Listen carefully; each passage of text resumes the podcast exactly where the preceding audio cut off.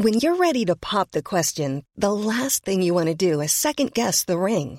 At Bluenile.com, you can design a one of a kind ring with the ease and convenience of shopping online. Choose your diamond and setting. When you find the one, you'll get it delivered right to your door. Go to Bluenile.com and use promo code LISTEN to get $50 off your purchase of $500 or more. That's code LISTEN at Bluenile.com for $50 off your purchase. Bluenile.com code LISTEN. Heraldo Radio, con la H que sí suena y ahora también se escucha.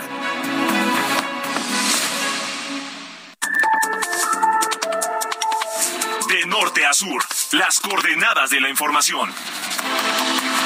Con Alejandro Cacho.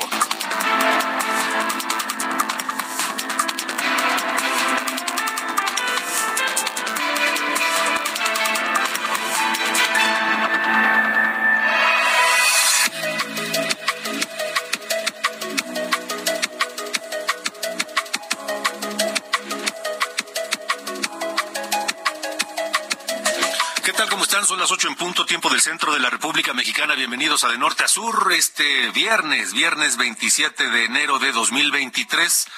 Yo soy Alejandro Cacho y le agradezco que me permita acompañarle donde quiera que se encuentre, escuchando la cadena nacional de Heraldo Radio en toda la República Mexicana y también a través de Now Media Radio en los Estados Unidos. Un fuerte abrazo desde la capital de México y pues yo soy Alejandro Cacho, como le digo, y ojalá, ojalá se quede con nosotros porque hay temas interesantes, hay temas que hay que analizar con cuidado. Lo ocurrido ayer, anoche, en la alcaldía Cuauhtémoc de la Ciudad de México, es una, un asunto inédito que por supuesto va a dar mucho de qué hablar eh, en adelante. Eh, por supuesto estaremos hablando de eso, estaremos hablando del número de niños que fueron asesinados por la violencia que vive México en el año pasado, que fue un número todavía superior al de 2021. 1.111 niños menores de edad asesinados por la violencia en México. Estaremos hablando con Tania Ramírez, la directora ejecutiva de la Red por los Derechos de la Infancia en México, Redim. Sobre este, este, sobre este asunto, este encontronazo entre el gobierno de la Ciudad de México y la alcaldía o la alcaldesa en Cuauhtémoc, Sandra Cuevas, estaremos platicando con el doctor José Antonio Crespo, historiador, analista político, columnista, porque todo, todo esto tiene que ver y se enmarca con lo que se está haciendo ya de campañas anticipadas de cara a la elección presidencial de 2024. De otra forma no se puede entender y no estaría ocurriendo, porque llega la policía, ingresa, primero rodea y luego ingresa a la alcaldía. Ahí encuentran propaganda en contra de la jefa de gobierno Claudia Sheinbaum. La alcaldesa Sandra Cuevas dice que se la sembraron. Este, en fin, se desató todo un, un, tema ahí. Eh, y estaremos hablando aquí de norte a sur sobre eso. Además, la Corte Interamericana de Derechos Humanos anunció que México es culpable de violar los derechos de los hermanos Jorge Marcial Zompachtle Tecpile, Gerardo Zompachtle Tecpile y Gustavo Robles López. Son tres hombres. Eh, les violaron sus derechos en un proceso penal en su contra luego de que fueron detenidos en 2006 en la carretera México-Veracruz y los acusaron de ser elementos relacionados con la delincuencia organizada y resultó todo falso hablaré esta noche. Ellos estuvieron en la cárcel algún tiempo. Hablaré sobre esto con Luis Eliud Tapia Olivares, abogado especializado en derechos humanos y derecho penal, aquí en De Norte a Sur.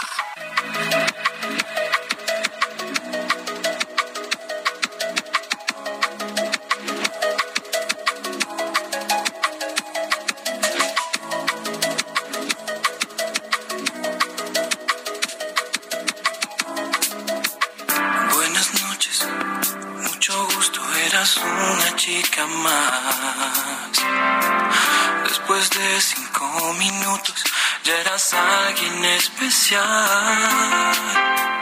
Sin hablarme, sin tocarme, algo dentro se encendió. En tus ojos se hacía tarde y me olvidaba del reloj.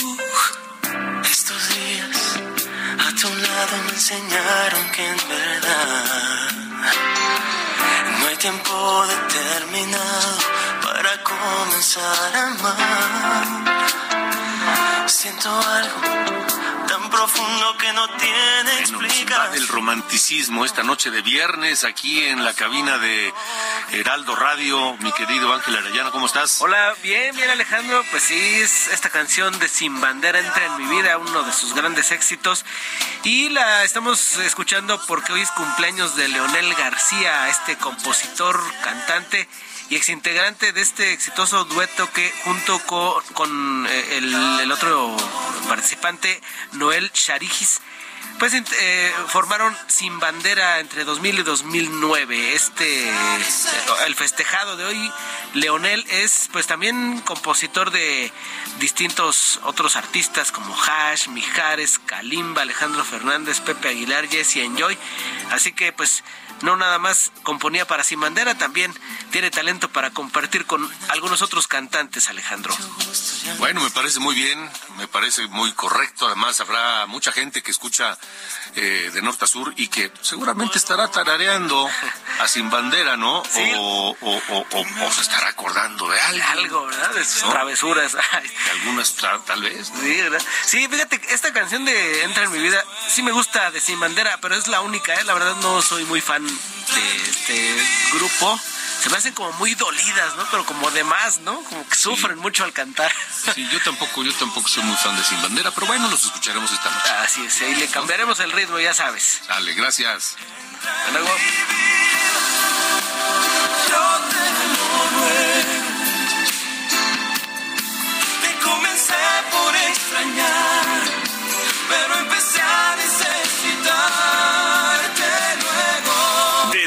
Sur con Alejandro Cacho.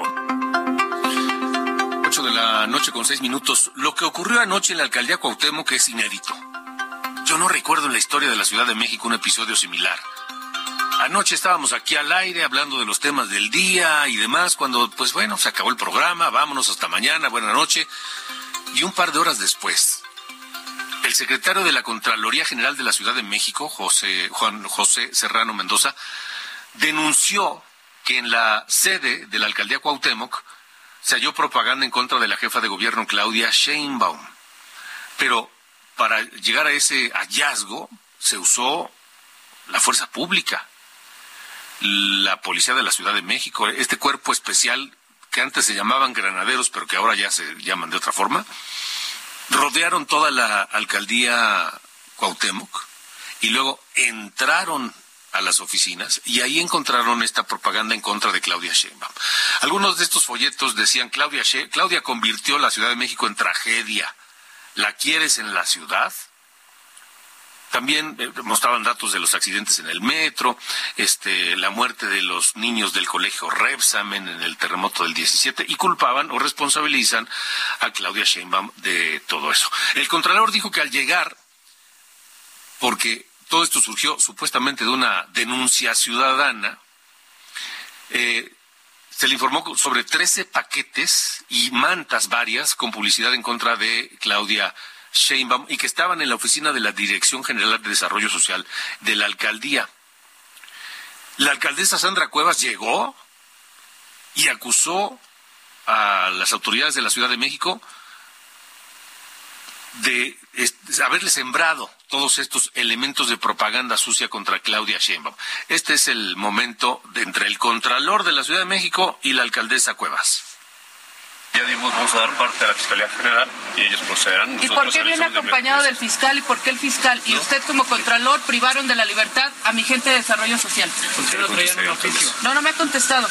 ¿Por qué no traían la notificación? Denuncia de carácter anónimo de ¿Qué documentación encontraron? Descríbanoslas, por favor. Eh, no, yo ahorita se las muestro, no se preocupen. Yo ahorita les muestro las lonas que tenemos, por supuesto, y las ponemos en todas las coladeras y las ponemos en todas las obras que Claudia Sheinbaum no atiende, todas las vías primarias. Y es una leyenda que dice Claudia Sheinbaum no lo haces tú, pero lo hacemos nosotros. no hay nada que... Y, es una campaña y es una campaña.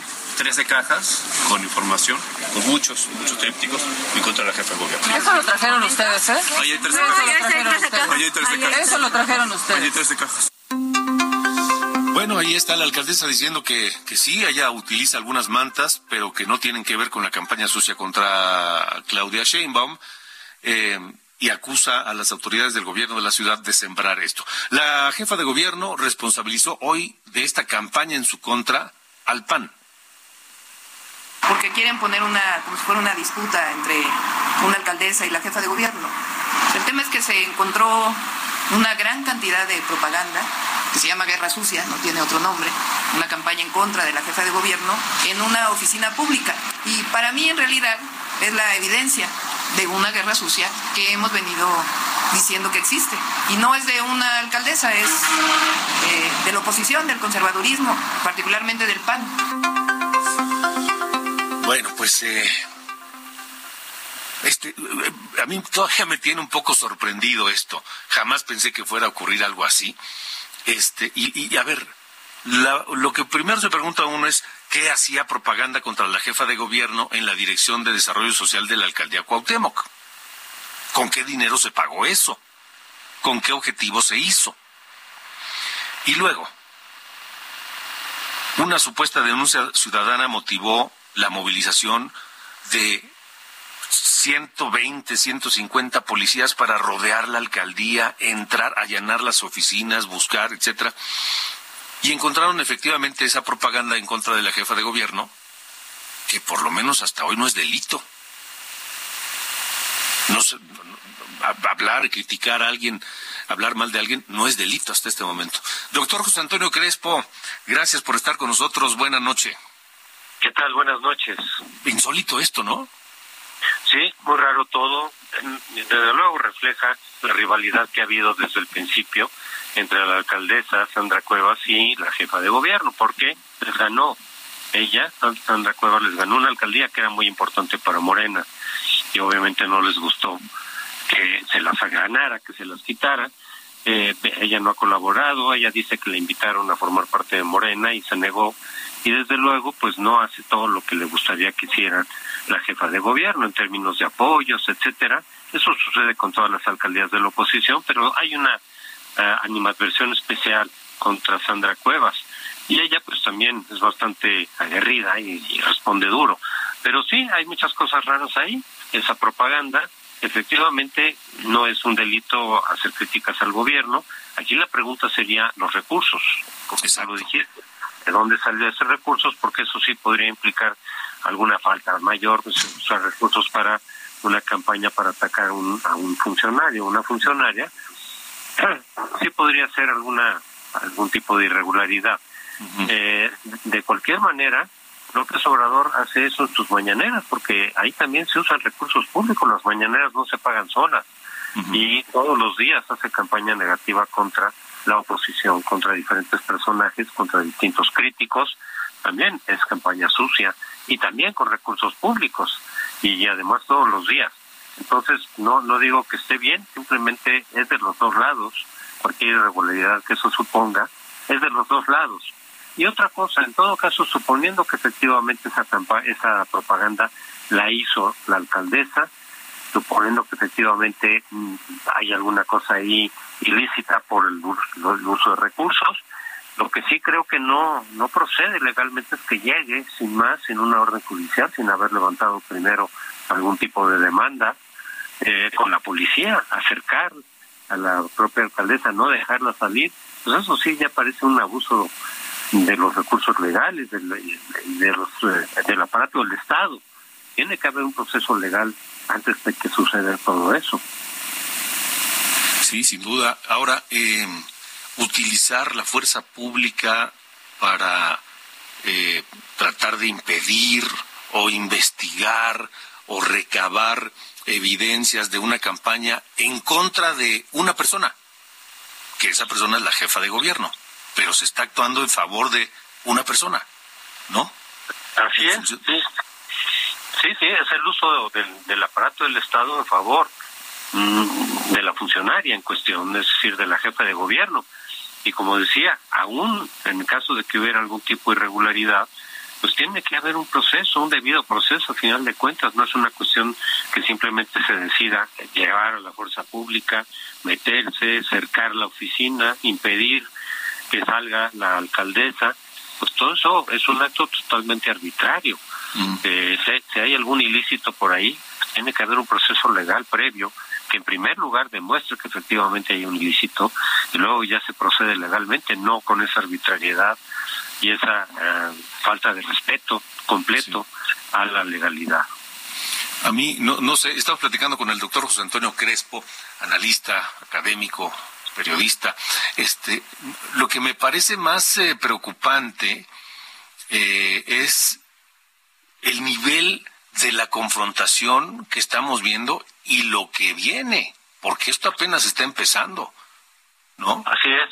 Efectivamente, de aquí a la elección del 24, el ambiente político se va a volver más tenso, más polarizado, más divisivo de lo que hemos vivido hasta ahora, que, siempre lo ha habido en estos cuatro años, pero como ahora el poder presidencial eh, va a estar en, el juego, pues todas esas tensiones se incrementan, se intensifican, y, y si no hay un proceso legal adecuado, si no se respetan las leyes, si están debilitando al árbitro electoral, pues eso puede desembocar en un conflicto muy fuerte, electoral y postelectoral, que ese es el riesgo que estamos muchos viendo de que esto pueda derivar realmente en una situación sumamente conflictiva, con instituciones débiles, con eh, eh, pues con leyes a modo a favor del partido oficial y con y, saltándose las, las reglas vigentes con el uso de recursos públicos con este tipo de actos de mucha arbitrariedad el uso de la fuerza pública por encima digamos de los procedimientos legales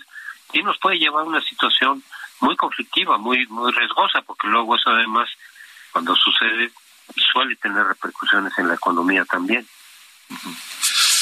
Eh, y sobre todo, cuando vemos que ese ambiente de, confrontación se está eh, generalizando, es decir, se, se, se fomenta desde la tribuna de la presidencia de la República todos los días en la mañana, y pareciera que, que la regla es que no hay reglas, ¿no? o, o, si las hay no importa. Sí, así es, ese es el problema. Sí hay reglas, sí está la ley electoral y muchas otras, y simplemente se las pasan por alto, sabiéndose que tienen la fuerza suficiente como para que alguien nos pueda llamar a cuentas.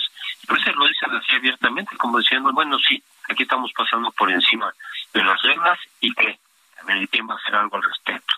O sea, con todo el cinismo del mundo decir, a ver, ¿quién me, quién me detiene? sí, sí estamos pasando por encima de las leyes. Lo han dicho a veces literalmente que se vale, que se vale pasar por encima de la ley, incluso de la Constitución, por una causa suprema. ¿Cuál es esa causa suprema? Pues la de ellos. ¿Y quién define esa justicia de la que hablan? Ellos, a partir de sus propios intereses. Entonces se está violentando y debilitando el Estado de Derecho. Y cuando el Estado de Derecho está debilitado, la conflictividad política se puede salir de cauce. Para eso son las reglas, para eso son las leyes, para eso son los árbitros, para que la lucha política, que de por sí, por definición, es dura, es difícil, porque lo que está en juego es el poder, pues se mantenga dentro de cauces pacíficos, civilizados, eh, y cuando esas reglas y cuando esas instituciones están debilitadas o son pasadas por alto, pues entonces sí se puede llegar a un nivel de conflictividad peligroso. Sí, sí, la verdad que preocupa. Y, y además esto coincide en el tiempo con eh, la confrontación añeja del presidente López Obrador con el Instituto Nacional Electoral, pero que en este momento tiene su, su momento más eh, de, críticas más eh, frontales y, y, agresivas, álgidas, ¿no? Así es, porque lo que, lo que se está reflejando es que López Obrador tiene como una prioridad fundamental el que su partido gane la elección del 2024.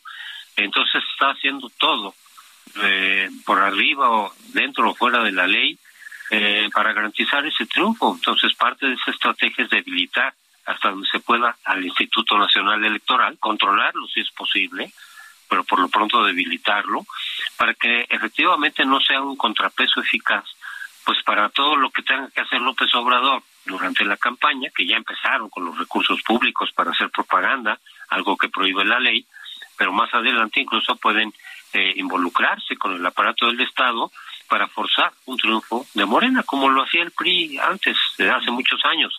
Eh, lo que no, no parece querer permitir López Obrador es que pierda su partido, porque en ello le va pues, la viabilidad de su proyecto, que él considera histórico, la gesta histórica, su imagen histórica, de perder Morena se vendría para abajo todo eso.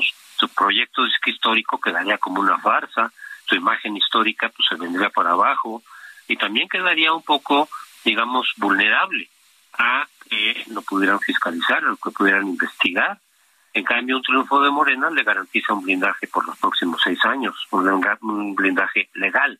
Todo eso seguramente lo tiene López Obrador en la mente y dice, no, yo no voy a apostar a ganar a la buena, porque qué tal si me ganan, faltan muchas cosas todavía. Entonces está haciendo todo dentro y fuera de la ley para garantizar el triunfo de Morena. Eso mismo nos puede llevar a una situación sumamente conflictiva, sumamente eh, inquietante desde el punto de vista político, porque pues, se van a generar dudas, acusaciones, eh, pueden haber ilícitos en la elección por parte del Estado, del gobierno, pues vamos incluso a la Secretaría de la Defensa, de alguna manera haciendo campaña ya, de manera indirecta, en favor de Claudia Sheinbaum, que es la favorita de López Obrador, no sabemos al final por quién se vaya a inclinar, pero hoy por hoy claramente es la favorita, y en la medida en que tiene problemas en, en la gestión de la capital, vaya, pues no solamente meten a la Guardia Nacional para fingir que son víctimas de un de, una campaña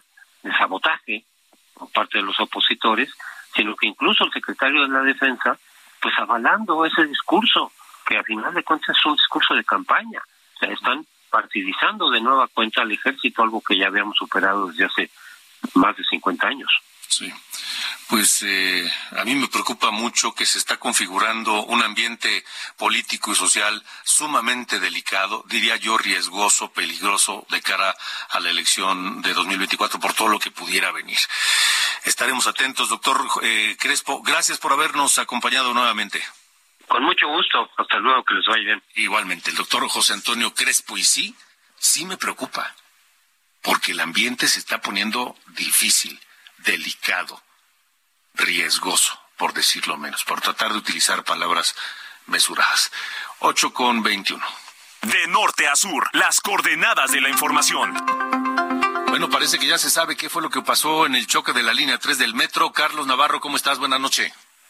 Buenas noches, Alejandro. Te saludo con gusto a ti, al auditorio, y te comento que la Fiscalía de la Ciudad de Mico concluyó que los hechos atípicos del metro que ocurrieron en semanas pasadas hubo acciones malintencionadas o dolosas se trata del accidente en la interestación La Rafa Potrero de la línea 3, donde se implaga un presunto sabotaje, además de que el conductor ya fue detenido. El desprendimiento de vagones en la estación Polanco de la línea 7, en el que presuntamente se realizaron maniobras para provocar un accidente, y el incidente en la línea 12 en la estación Ermita, donde la caja de vías estaba golpeada y fuera de lugar. En un mensaje a medios de comunicación, el vocero de la Fiscalía, Ulises Lara, informó las conclusiones. Esta es de la línea 3, donde lamentablemente perdió la vida una mujer. Escuchemos. Primera, la quema y corte doloso de los cables ubicados en dos registros de conexión que contienen cableado eléctrico de comunicaciones, señalización y pilotaje automático en la estación Portero en sus costados oriente y poniente.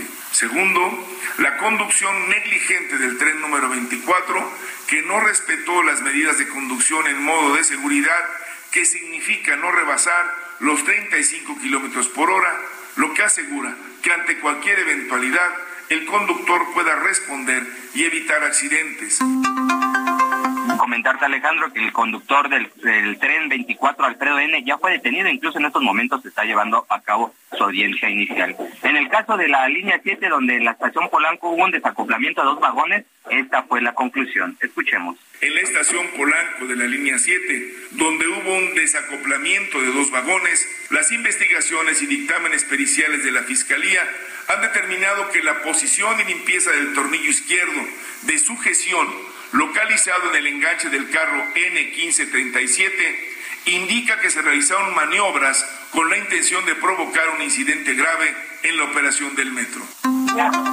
Sobre el incidente de la línea 12, horas previas a la reinauguración del tramo subterráneo, la caja de cambio de vías estaba golpeada y fuera de lugar en la estación Ermita. Escuchemos.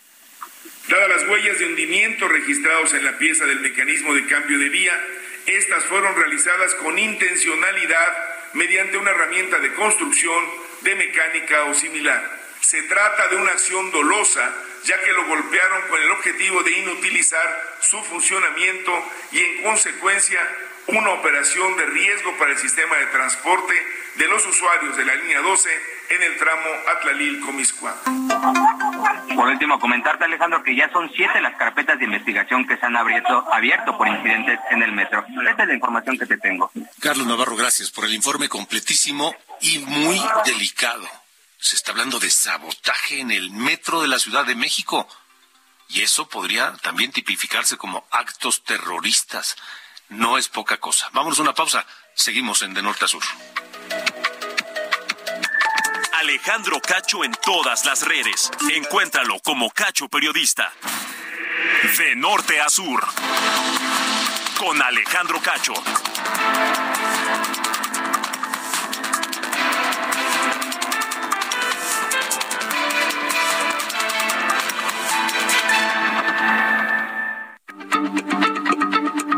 Heraldo Radio, la H se lee, se comparte, se ve y ahora también se escucha.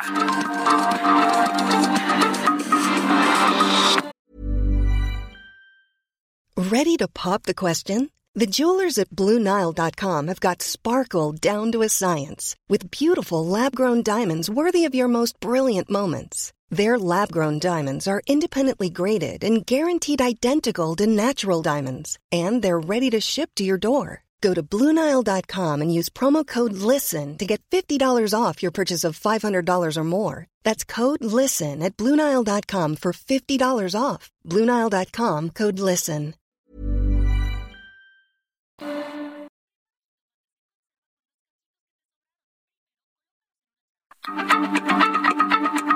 Heraldo Radio, la H se lee, se comparte, se ve y ahora también se escucha.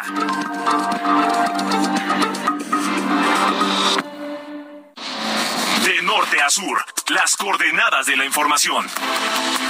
Con Alejandro Cacho.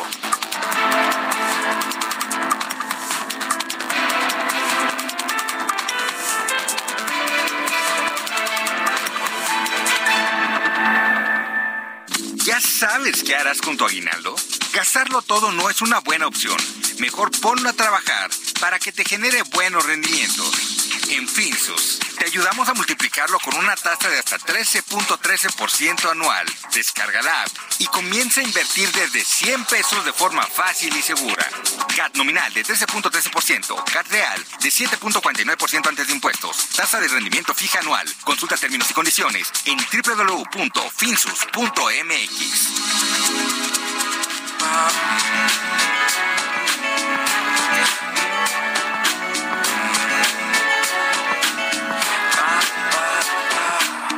Me dueles en el fondo de mi corazón. La herida no ha cerrado todavía. No hay forma en que pueda olvidarte yo. Yo siento que has llevado ya mi vida. Siempre intento olvidarte y te vuelvo a encontrar. Siempre en cada rincón. Son las 8.31, continuamos en De Norte a Sur, escuchando a Sin Bandera. Este dueto que se desintegró tuvo un paso efímero por la eh, música pop mexicana, por la balada. Y hoy los estamos recordando porque su ex integrante, músico, cantautor, Leonel García, cumple años, cumple 48 años. Nació el 27 de enero de 1975. Y este es uno de sus temas, Sirena.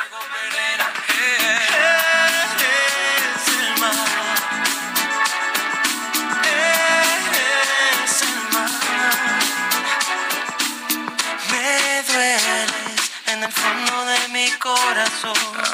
La herida no ha cerrado todavía. De norte a sur, las coordenadas de la información.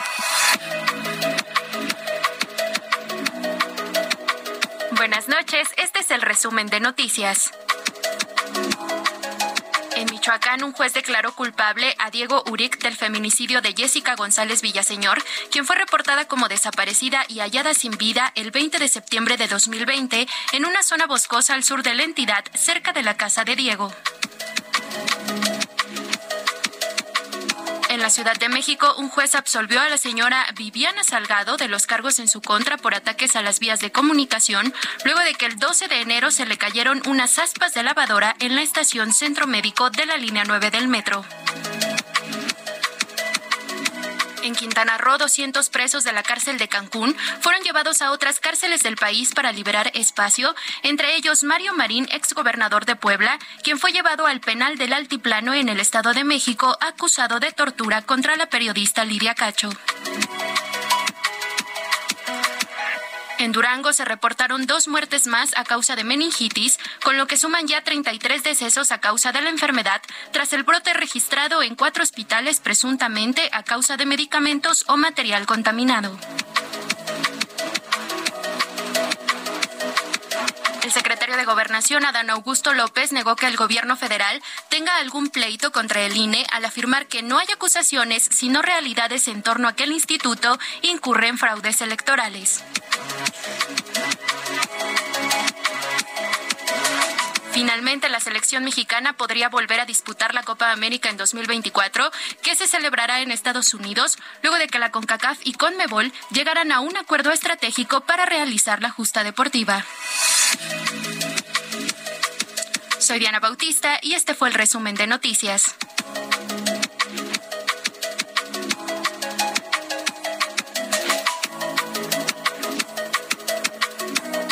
De norte a sur, con Alejandro Cacho.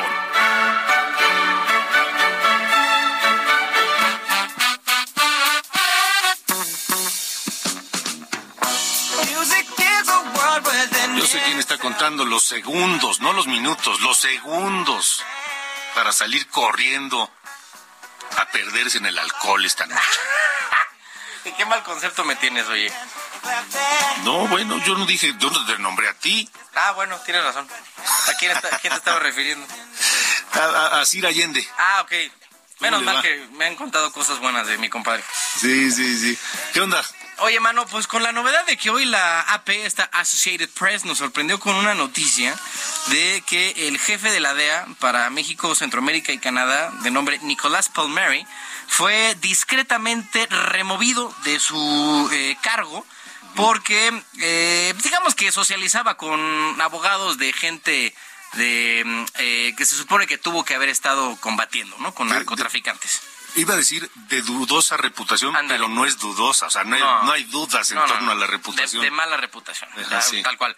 Eh, además de eso, tuvo, digamos que tuvo manejos bastante laxos con la pandemia, o sea, dos agentes aquí de la DEA tuvieron que ser evacuados por aire, dados a la infección, y también se le atribuye un mal uso de fondos porque, eh, digamos que quiso reembolsar, que la DEA le reembolsara los gastos de su fiesta de cumpleaños. Entonces, estamos ante un carnal que evidentemente no era el mejor para este tipo de asuntos, y todo esto viene por una investigación que ordenaron desde Estados Unidos a nivel agencia, porque uno de los agentes de la DEA en Estados Unidos admitió en un, eh, una corte federal haber lavado dinero a cárteles colombianos y también de haberle rasurado, digamos, a las incautaciones de, dólares que hicieron para, pues, sí, de, de pachanga, ¿no? Aplicando un sirayende por el mundo. Bueno, oigan, se dan cuenta, también se dieron cuenta que eh, este compadre socializaba con un abogado de nombre David Macy. Él, si no le suena, es abogado de Diego Marín que si no le suena, Diego Marín es considerado el rey del contrabando en Colombia. O sea, la DEA logró documentar que eh, Nicolás Palmieri, el que era jefe aquí en, en, digamos, en el Buró de, de México, eh, fue a la casa de este compadre allá en, en Miami, con- junto con su esposa, quien es mexicana, y eh, se quedó un par de días, ¿no? Ahí como, como de fin de semana.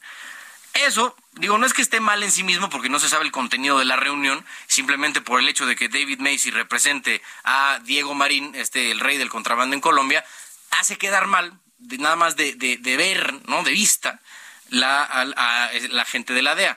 Y la DEA en sí tiene eh, reglas bastante estrictas en- para este tipo de cosas, justo para evitar las ópticas, ¿no? Tan de sospechosismo. O sea, en la DEA quieren mantener todo impoluto. Y aquí mi compadre empezó a manejar fuera a manejar, ¿eh? A dibujar fuera de la línea y eh, pues le salió mal la jugada y ya me la acabaron este, removiendo en marzo del año pasado. Nadie se enteró, todo fue muy discreto, justo para que no nos fuéramos a enterar, pero lástima, Margarito, nos fuimos a enterar y esto fue lo que teníamos como el jefe, digamos, de la agencia responsable de las drogas de estadounidense en nuestro país. ¿Y todo eso fue en marzo del, año pasado? ¿Y nos estamos enterando hoy? Es correcto hasta ahora. Te digo, o sea, fue muy subrepticio, ¿no? Esto del, del, del, cambio en la, en la jefatura de la DEA aquí en México.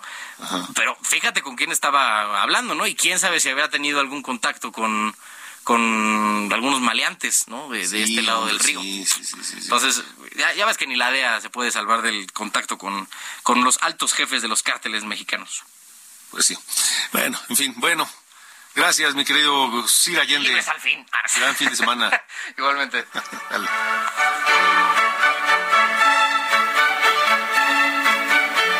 De norte a sur, las coordenadas de la información. 8 con 38, gracias por continuar con nosotros. El saldo que dejó la violencia en el último año, el saldo de menores de edad asesinados en medio de este ambiente violento es terrible, terrible. 1.111 menores de edad asesinados solamente en 2022, la mayoría por arma de fuego. Y este número es superior al que se registró el año anterior, 2021. Esta noche agradezco a Tania Ramírez, directora ejecutiva de la Red por los Derechos de la Infancia en México, Redim, que nos acompañe nuevamente. Tania, qué gusto, feliz año, gracias por estar aquí. Hola, ¿qué tal? Muy, muy feliz año también y un gusto saludarte Alejandro y a la audiencia del Heraldo siempre. ¿Qué está pasando, Tania? ¿Por qué no podemos eh, reducir ese número? No solo no lo reducimos, sino que no deja de, de aumentar. Sí, caray, pues es que me parece que no basta con decir que las cosas ahora son distintas y antes eran peor, ¿no? Incluso dándole seguimiento, como hemos hecho desde Redim, a, cómo se van moviendo estos datos y más allá que datos, estas tragedias, estas historias de vida o de muerte de niñas y niños, eh, pues eso, las variantes entre lo que sucedió en 2021 y 2022 son tremendas. Nosotros logramos ubicar, digamos, eh, por, por los tipos de homicidio, eh, cuáles han, han sido los cambios en, en los años pasados y del 21 al 22 tenemos solamente hablando de niñez y adolescencia, ojo, ¿eh? Del 21 al 22 incrementamos más de 4 puntos porcentuales en homicidios, más de 3.2, bueno, concretamente 3.2 en homicidios dolosos, 3.4 en homicidio con arma de fuego, que ahí está una de las pistas para explicarnos qué está sucediendo, ¿verdad? Y feminicidios, esto hay que decirlo, porque no se trata nada más de, pegar, digamos, y de quejarse, el feminicidio de niñas y adolescentes disminuyó un 10% entre el 21 y el 22, pero pasamos de 100 casos a 90. No sé qué opines, pero 90 feminicidios de niñas y adolescentes en un año es brutal, exacto, ¿no? Entonces, ¿qué es lo que está sucediendo? Una grave crisis de violencia y de violencia armada, eh, una proliferación de armas en el territorio que hacen que incluso un niño, seguro lo vieron, eh, pueda ir por una pistola que estaba en su casa y hacer uso de ella. Eh, la proliferación de armas preocupa muchísimo y preocupa también la mezcla tóxica, digámoslo así, entre violencia, violencia armada y adultismo y sexismo, por hablar del caso del feminicidio en, en las niñas y las adolescentes. ¿no? Vivimos en un país que todavía arrastra mucho de una cultura, esto, adultocéntrica, que es no ver a los niños y niñas como personas. Y esto puede sonar exagerado, pero qué duda cabe, se les ve como objetos, ¿no? Me perteneces, me obedeces, te pego si no me haces caso, o sea, no hemos avanzado en reconocerles como titulares de derechos. Y cuando eso se conjuga con una circunstancia de violencia, de criminalidad organizada o de delincuencia organizada eh, con presencia de armas, pues estamos viviendo un ambiente eh, tóxico que hace difícil la vida de por sí a niñas, niños, adolescentes y que incluso la pone en riesgo y en peligro, ¿no? Ahora, em, ¿el gobierno está consciente, está atento, está preocupado u ocupado sobre este número altísimo de, de niños y niñas asesinados, muertos por la violencia? Me parece, Alejandro, que este es un tema que ni las autoridades ni la sociedad quisieran ver, ¿no? Queremos pensar que lo que sucede en términos de violencia sucede en el mundo adulto, eh, como si esto no tocara a niñas y niños. Y creo que también parte de este adultocentrismo, cuando hablamos eh, de las instituciones y lo hemos comprobado en algunas acciones, pues eso, muy, eh, muy patriarcales, muy protectoras en el sentido más asistencialista y no de garantía de derechos, pues se tiende a pensar que los niños están mejor si los cuidan sus abuelitos o se tiende a pensar que niñas y niños lo único que necesitan es eh, vacuna, bueno, vacunas a veces ni eso, ¿verdad? Pero escuelas, una casita eh, y, y, poco más, ¿no?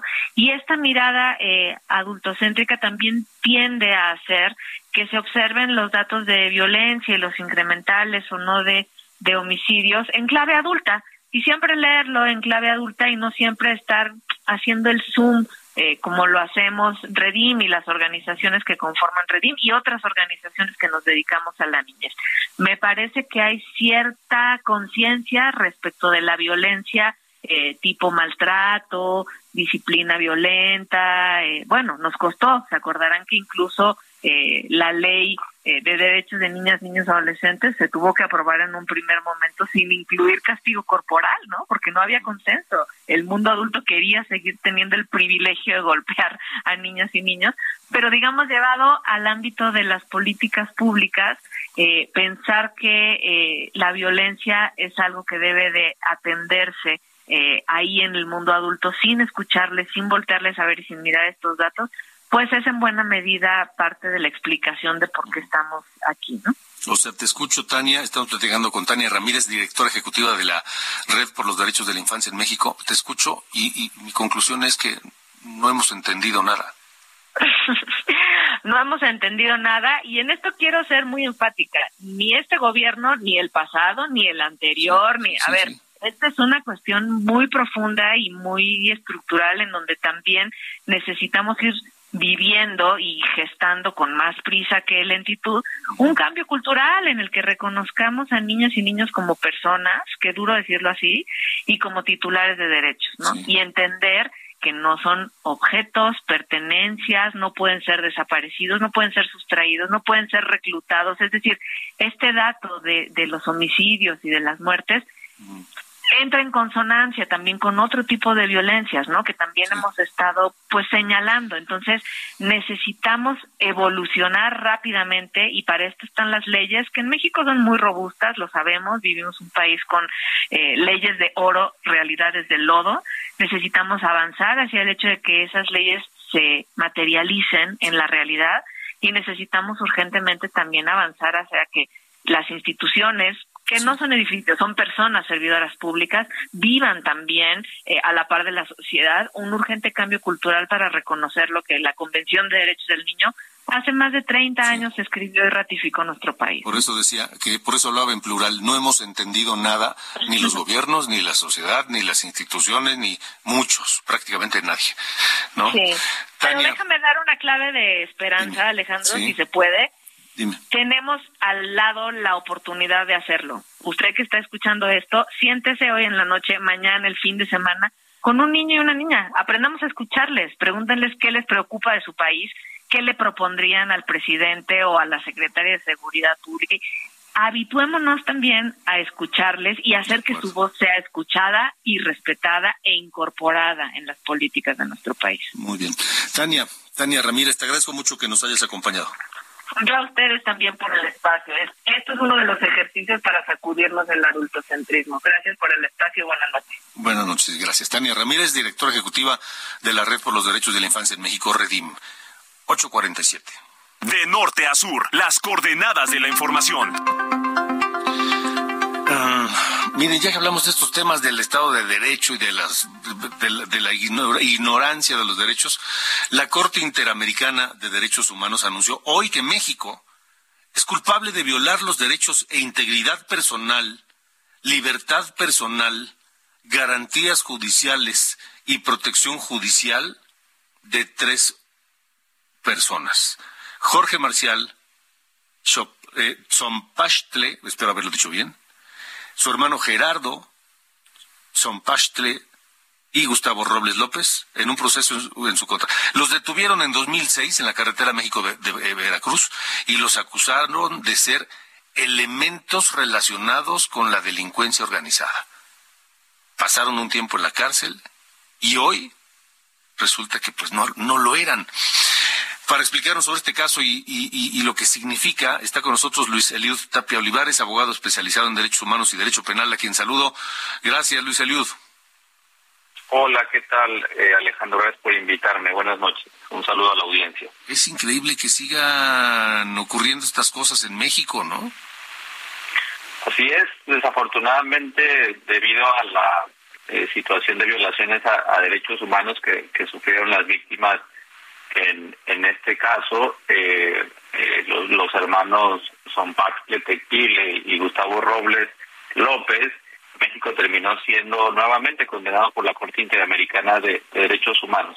Es importante destacar que, el gobierno de México en el litigio reconoció que, le, detuvieron ilegalmente a las víctimas, que no había una razón eh, justificada para privarles de la libertad, pero desafortunadamente fueron a la Corte Interamericana el año pasado a defender una figura que viola derechos humanos que se llama arraigo y, y fueron a defender también la prisión preventiva oficiosa. Eh, eso es, digamos, vergonzoso, ¿no? Porque, eh, digamos, los hechos ocurrieron hace ya muchos años, en el, en el 2006, y uno esperaría que habiendo cambiado el orden jurídico, habiéndose México incorporado a eh, tratados de derechos humanos, eh, habiendo eh, cambiado, parece la situación, no iba a suceder algo así, pero desafortunadamente México fue a defender esta figura del arraigo, que básicamente implica que, que a uno lo detengan sin una sin una justificación en realidad y que el Ministerio Público, en lugar de llevar a la persona ante un juez y acusarla formalmente de un delito, la mantenga detenida por 40 días e incluso lo puede duplicar hasta por 80 días mientras reúne evidencia para luego acusarla. Se ha dicho tradicionalmente, y lo dice la Corte, es detener para investigar. Sí. Eso es lo que se hace. Eso sigue ocurriendo, Luis Eliud, ¿no? Así es, se reportó en la audiencia del caso que en el año 2021 eh, al menos 35 personas estaban arraigadas, es decir, eh, personas eh, sobre las cuales no había evidencia siquiera suficiente para acusarlas ante el Ministerio Público y para que fueran vinculadas a proceso. Es decir, no había ni siquiera evidencia para eso y decidieron mantenerlas en este en este centro de arraigo.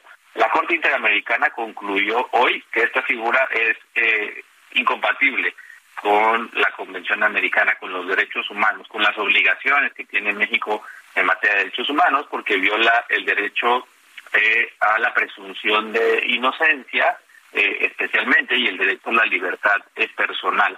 Y le ordena a México, a partir de, eso, pues uno lo puede, lo estamos interpretando así varios abogados, reformar su legislación interna a fin de eliminar la, el, el arraigo del orden eh, jurídico. No, esa sería la, manera en que México tendría que, que cumplir con esta sentencia de la Corte Interamericana de, Derechos Humanos. Eh, lo, que dice es tiene que eh, dejar sin efecto en su ordenamiento las disposiciones relativas al arraigo pero además tiene que adecuar su ordenamiento jurídico sobre el tema de prisión preventiva. Son los dos temas, ¿no? Y, bueno, hemos, hemos platicado ya sobre la prisión preventiva oficiosa y esta sentencia también es importante sobre el tema porque eh, eh, revisa que pese a que en la época de los hechos no existía la prisión preventiva oficiosa porque esa nació en 2008,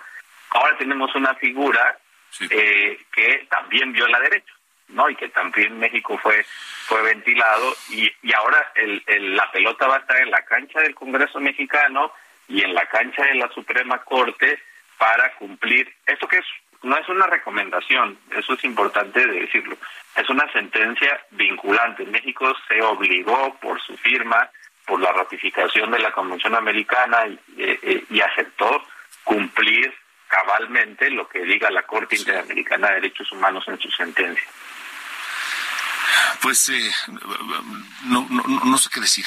Esto sigue ocurriendo y parece que no hay quien le ponga una solución, no, no hay quien le ponga fin. Yo creo que es, importante destacar que, eh, que la Corte Interamericana haya revisado el caso, que pese a todas las resistencias México haya participado en, en el litigio y que esta sentencia está causando en, en principio conmoción en la comunidad jurídica, pero ahora le toca a los órganos del Estado atender el caso.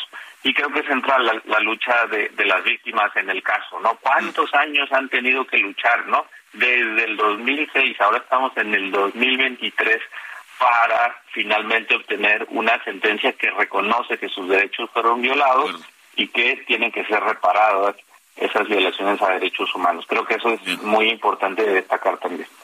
Pues eh, Luis Elius Tapia Olivares, te agradezco mucho que nos hayas acompañado.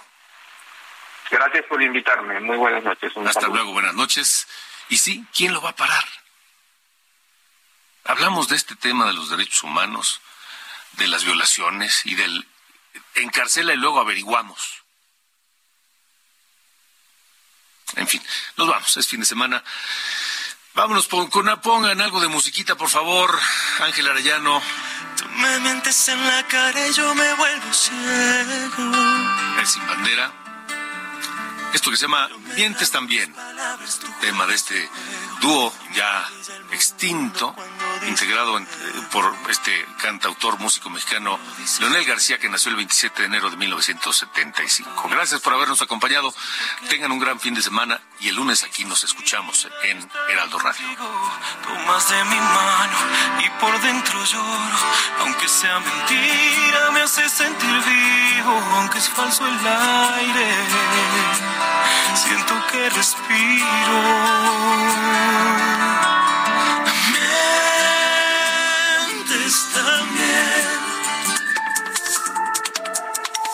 Esto fue De Norte a Sur, las coordenadas de la información. Con Alejandro Cacho.